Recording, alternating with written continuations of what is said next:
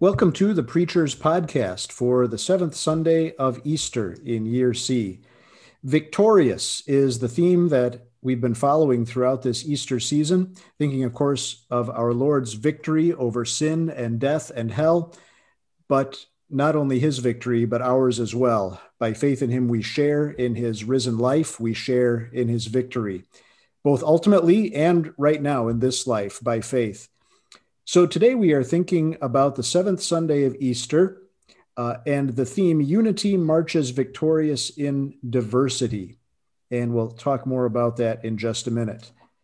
Um, I'm John Mitchell from Wisconsin Lutheran Seminary. With me today is Pastor Paul Zell, who serves Living Savior Lutheran Church in Hendersonville, North Carolina.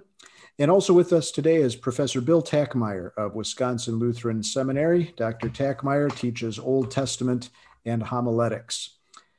So the theme today is Unity Marches Victorious in Diversity. I think it'll become clear where that theme comes from as we get into the scripture readings for the day. Uh, unity, that concept we'll see comes from Jesus' high priestly prayer, um, a familiar section of that from John 17 diversity, think of where we are headed. Uh, and we got a preview of this in the last episode as we talked about the ascension of our Lord and how Jesus, before his ascension, said, You will be my witnesses in Jerusalem and in all Judea and Samaria and to the ends of the earth. And we're coming up quickly on Pentecost Sunday, too. Those themes of the gospel going out to all people of all nations.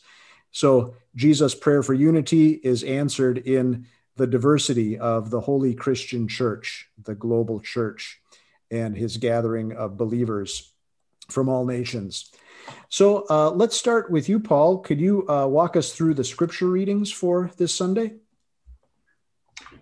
Yes. Um, the first lesson for this seventh Sunday of Easter, and maybe it's just worth pausing for a second. This it it's sort of a pulling together of a number of the resurrection themes that we've been celebrating.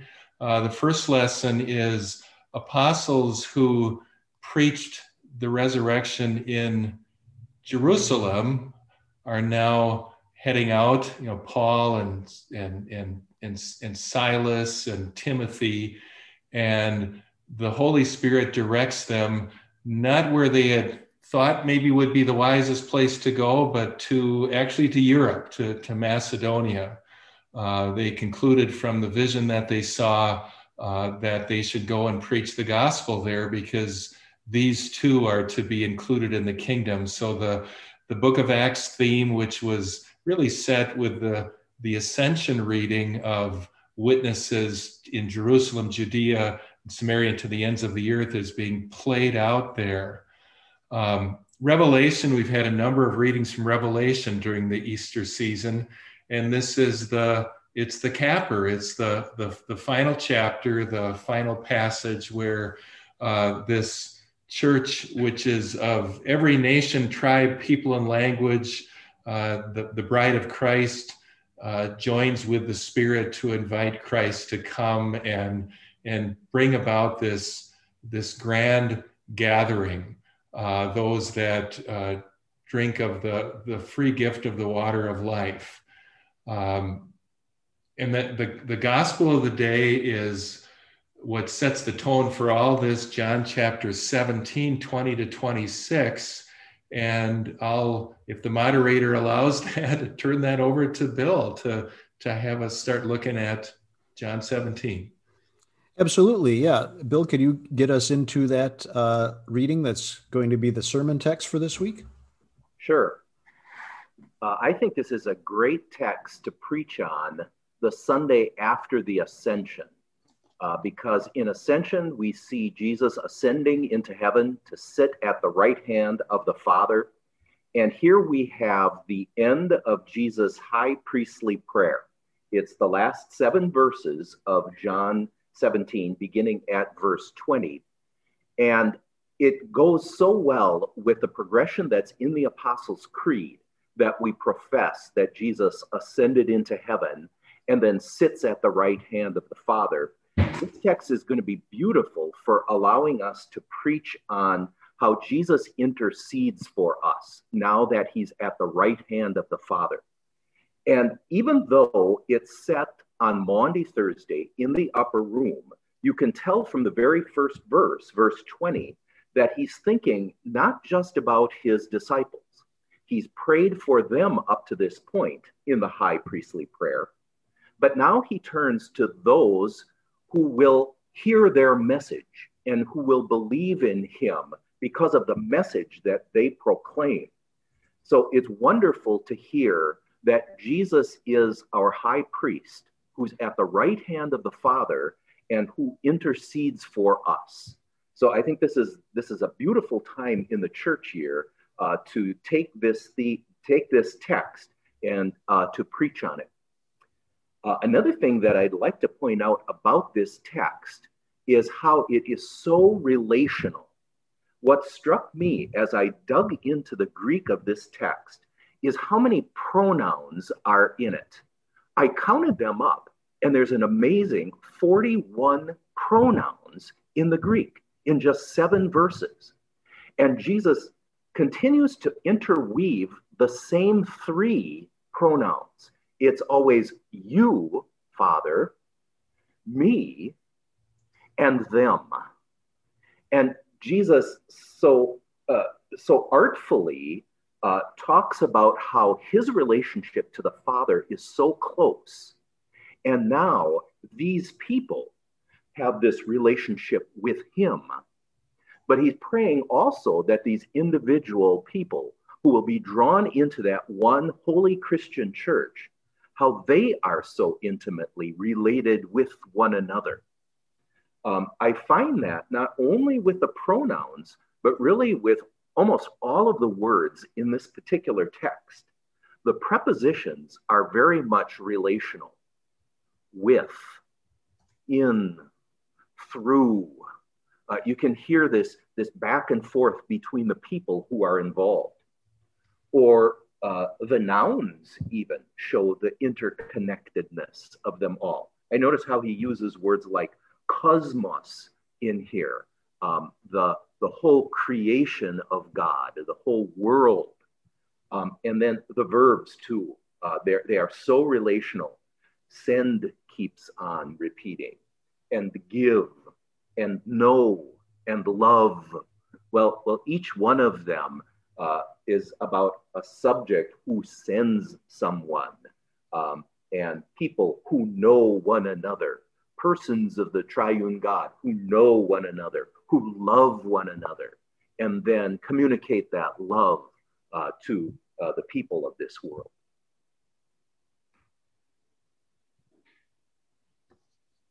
Yeah, thank you. Uh, yeah, great insights. Just the relational emphases of the text in all those different ways. Um, it, it comes through so clearly. Jesus' close connection relationship with the Father, uh, his connection with his disciples, and his prayer that they be closely united with one another uh, and the Father. Yeah, it, and very to me typical of John's gospel too, isn't it? Just kind of these um, simple yet profound thoughts. Um, I and them, and you and me, uh, them united to one another. Um, yet uh, yeah, profound that we we could think about them and ponder them uh, for a lifetime too. Um, well, if we could get into kind of thinking about um, preaching the text, um, what sort of emerges? And I think Bill, you were getting into this already with your emphasis on the relational aspects of the text. What kind of emerges as a, a main point of the text that um, we could encourage preachers to think about as they kind of form the the backbone of their sermon and start building around that. Bill? Well, I think first and foremost, uh, zero in on the phrases that talk about the relationship of the Father and the Son. You know, before you get into the relationship uh, that Jesus has with the people, but really that this love that God has for the world, it comes to us through His Son Jesus, and um, uh, uh, so many deep doctrinal things in here that that the Father loved the Son before the creation of the world, you know that th- th- this love that that um, that emanate emanates from the Father, um, uh, it it is it comes from His heart and uh, shows the relationship that He and the Son have, uh, because everything else in the text uh, has to flow out of that. So I, I would say uh, first and foremost, this love, this relationship that the Father has with the Son. Yeah. Father loving the Son, and then from that flows uh, these other relationships also. Great. Uh, Paul, anything to add to that as we kind of you think about uh, wrestling with this text and and zeroing in on a main point to bring across in the sermon? Gary Baumler in the in the People's Bible commentary puts that puts a number of the spirals in the Gospel of John, you know, these themes that John spirals through. And, and, and, Bill pointed out so many of them. And that, you know, so, so the way we logically think it's going to go uh, point one, point two, point three, and, and it's, it, it's a little challenging for us to see these points that they get spiraled through over and over again. Obviously, another one is um, the, the unity, so the love of the, Bill mentioned the, the Father loved the Son before the creation of the world, uh, the, the, the unity of the Father and the Son, which then, of course, is in the, uh, in the, as, as the word is proclaimed and believed, then, uh, then those who hear the message are, are brought into this unity. So there's, there that that oneness is uh, an, another theme that's getting spiraled through here. In the in the um, theme that was mentioned for the Sunday that our moderator mentioned early on, um, it's uh, the the the um, Easter marches forward in diversity, but of course, the diversity doesn't remain diverse because the diversity becomes unity um, as the father and the son so also uh, we with with the father and the son and with one another. So again i guess i keep saying that that word unity united oneness is uh, clearly here strongly so right uh, bill um, could i piggyback on what Paul is saying. Uh, you know, that unity comes up so beautifully in verse 22 with the, that they may be one as we are one. And then in 23, um, I and them and you and me, in order that they may uh, they may uh, be brought to complete unity. There's another one of those hens in um, in the Greek text and it occurred to me that I wonder if uh, Jesus or, or John, because he's the one writing this in Greek, is really playing off of that unity by interspersing the prepositions "en" all the time. Um, that really they're spelled the same way. Uh, and, and it's another interesting way in Greek that you can bring home that point about being unified that I am in you and you are in me. That that's how closely unified we are. I thought yeah. that was an interesting tidbit. Yeah, you're right. It's it's the difference between a rough breathing mark and a smooth breathing mark, right? Uh, between hen and en.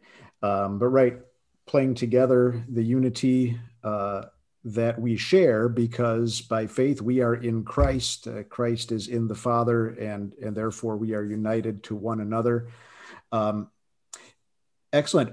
How about um, preaching law and gospel? If we think in those terms related to this text, um, what comes out as um, uh, a problem? Uh, sin caused problem that we might point to and uh, focus in on our listeners uh, and on ourselves first, of course, and uh, and then kind of the answer to that in a gospel emphasis from the text.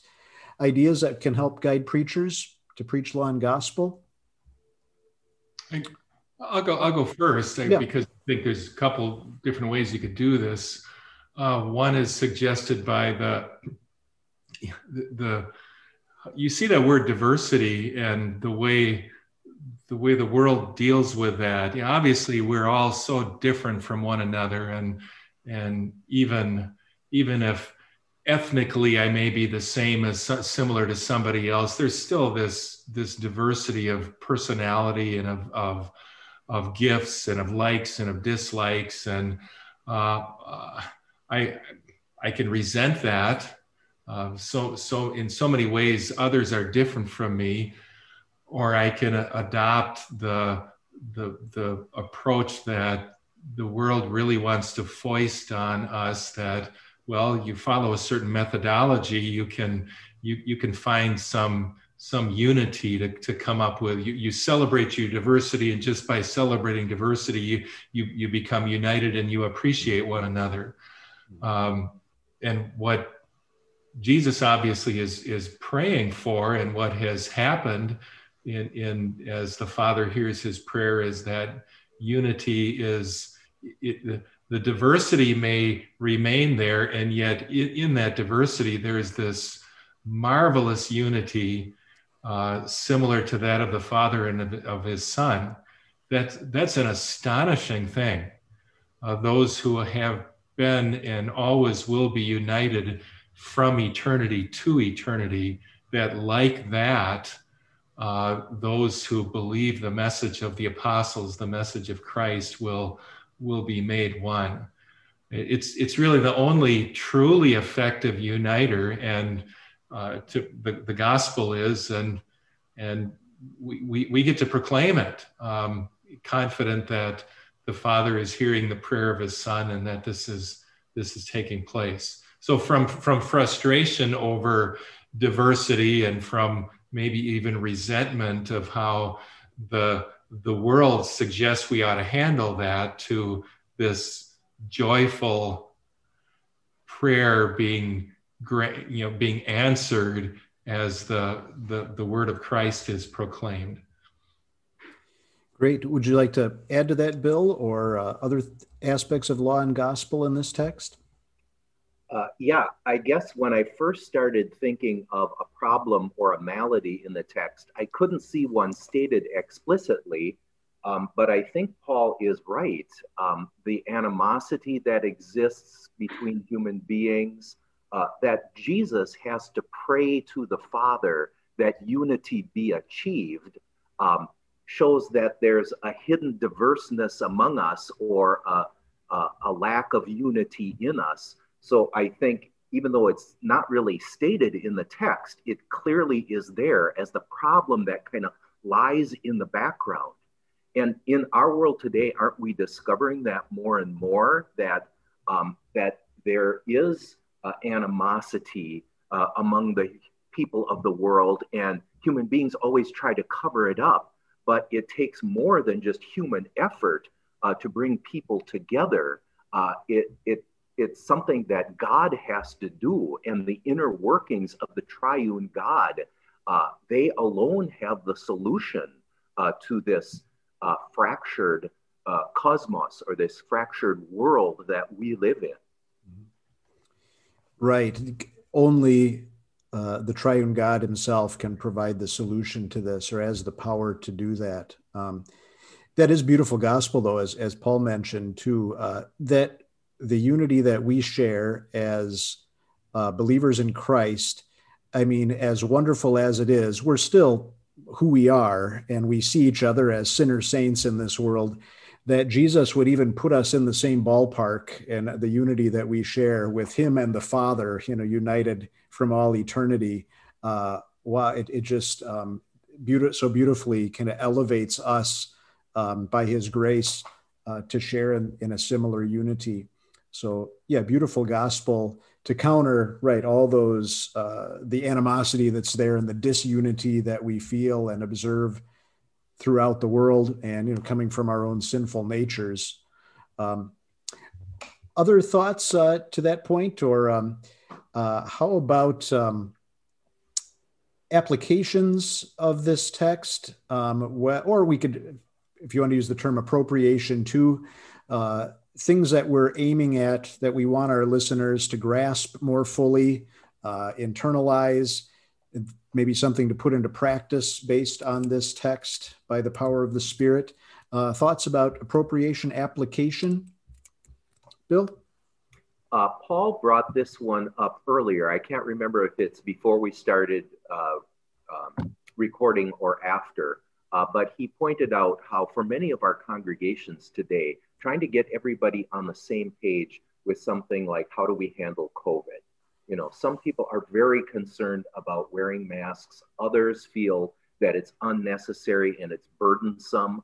But this text calls us to show the same kind of unity that the triune God shows among the three persons of the triune God. And then it says to us um, if we show that kind of unity, then the world is going to see God. It's going to see the glory, uh, you know, that Jesus left heaven uh, to to bring to us.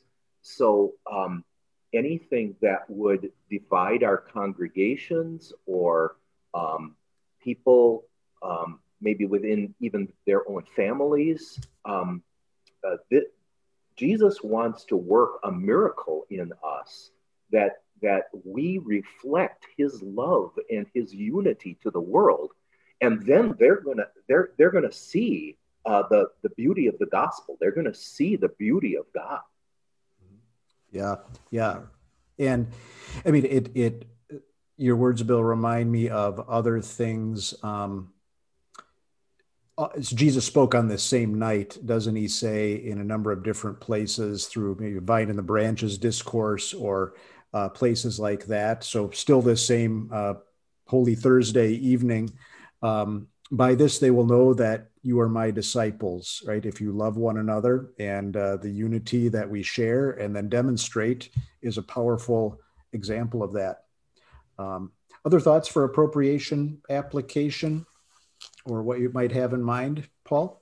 It's, it's including an element that I, I think I mentioned, but maybe could be mentioned even more that this is this as the world sees this, this is not to the glory of the church, it's to the glory of the Father and, and of his Son. Uh, that that the world gets to see something that is is otherworldly happening among God's people, the love for one another, the the the, the united the the united family, um, how we treat one another as you know a, a, a product of the of the, the the message of the gospel among us. That this glorifies the Father and His Son.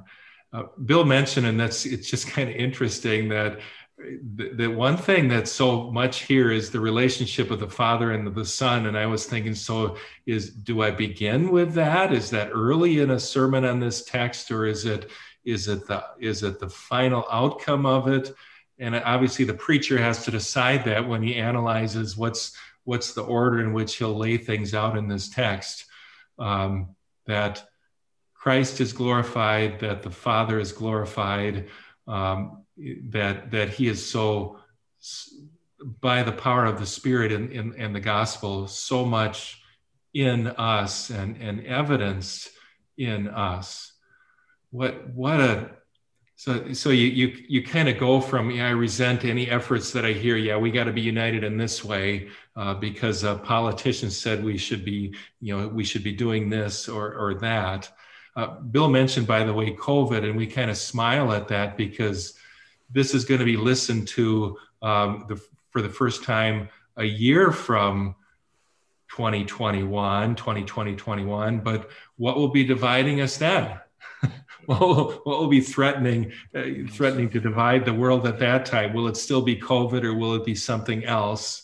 And again, you come back to this um, marvelous prayer of the of, of our high priest interceding for us that uh, the message is proclaimed and that people believe through that message and etc and so forth uh, in keeping with this text right right yeah whatever the situation there will be something dividing people uh, sad but true no matter um, yeah whether it's it's you know the petty things that often come up in our personal lives or in a congregational uh, setting.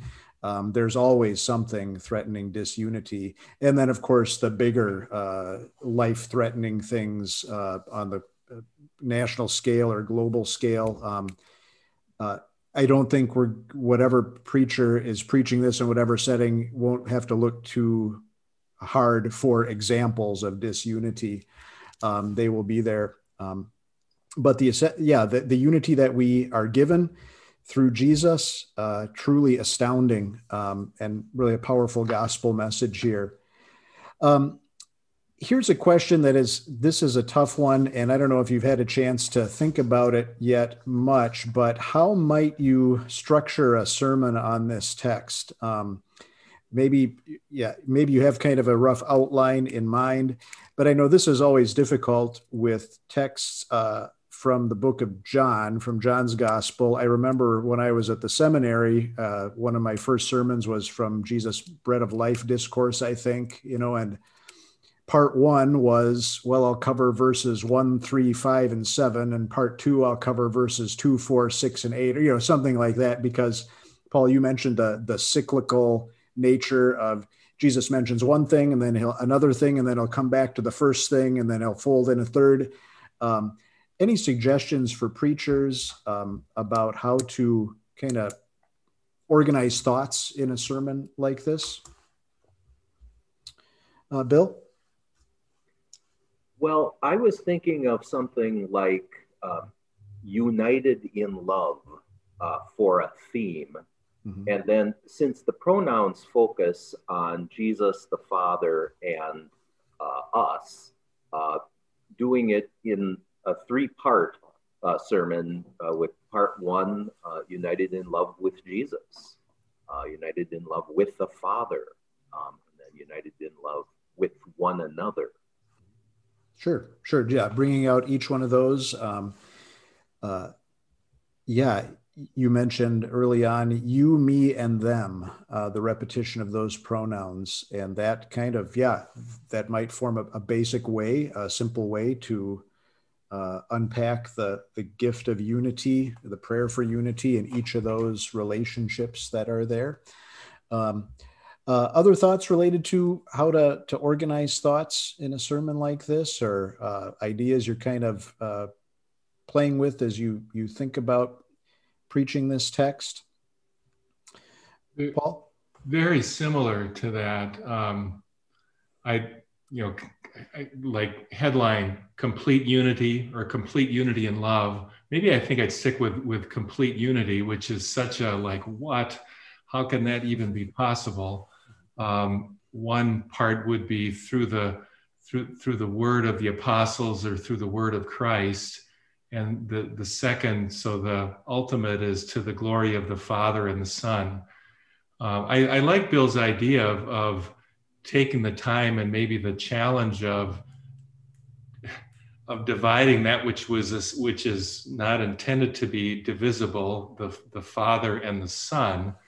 So um, complete unity through the Word to the glory of the Father, uh, through the work of the Son, something like that um, those, those listening to the podcast, they didn't get to see our moderator's gesture because I was thinking the same thing. He said, "How do you how do you come up with some type of a plan?" And he was shaking his hands here because yeah. with, with, John in particular, uh, you you just you got to make a decision and you go with it mm-hmm. and mm-hmm. yeah. uh, do your best to be fair to what the what the text actually says. Right, right. Yeah, Bill. Well, I wonder too if Paul had kind of brought up this idea before. Do you start with the love between the Father and the Son, or do you save that and you know toward the end do the glory you know that gets brought to the Father through the Son? Mm-hmm. But could you kind of mimic the circular thought of John so that you begin with the uh, the perfect love between Father and Son at the beginning, and then show how that love comes down to us? And then return to how that redounds to the glory of Father and Son by the end of the sermon. Sure, I think you could. And uh, one of the uh, the ways to do that would be I think we, we've mentioned it already uh, as Jesus brings us to unity. Um, the, the gospel message goes out all the more. More people are brought into his family, and the Father is glorified uh, through that. So, sure. And then, then you're back to the glory of the Father uh, where you started. The Father glorified through the gospel that centers on the Son and his work. Sure. Yeah uh, yeah, and I suppose you know each preacher, and you kind of know your congregation too. Uh, some people are more linear thinkers. I want point A, B, C in order. Uh, others are more, yeah, uh, non-linear. and I think uh, if if you are the latter, uh, text from John's Gospel or these discourses or hear a prayer from John's Gospel, maybe an, a neat opportunity to to let those cyclical thoughts um, find their way into a sermon structure. Bill? Well, here's another suggestion so that our sermons don't all sound alike. Um, make sure that when you get a, a text like this one, uh, you focus more on the affective aspect of it compared to the more logical nature of uh, a, a, a text that's from the Apostle Paul or um, a narrative, you know, from the Gospels. Um, don't don't feel that you have to have a logical presentation for one like this because um, the text is much different than those kinds of texts. Yeah.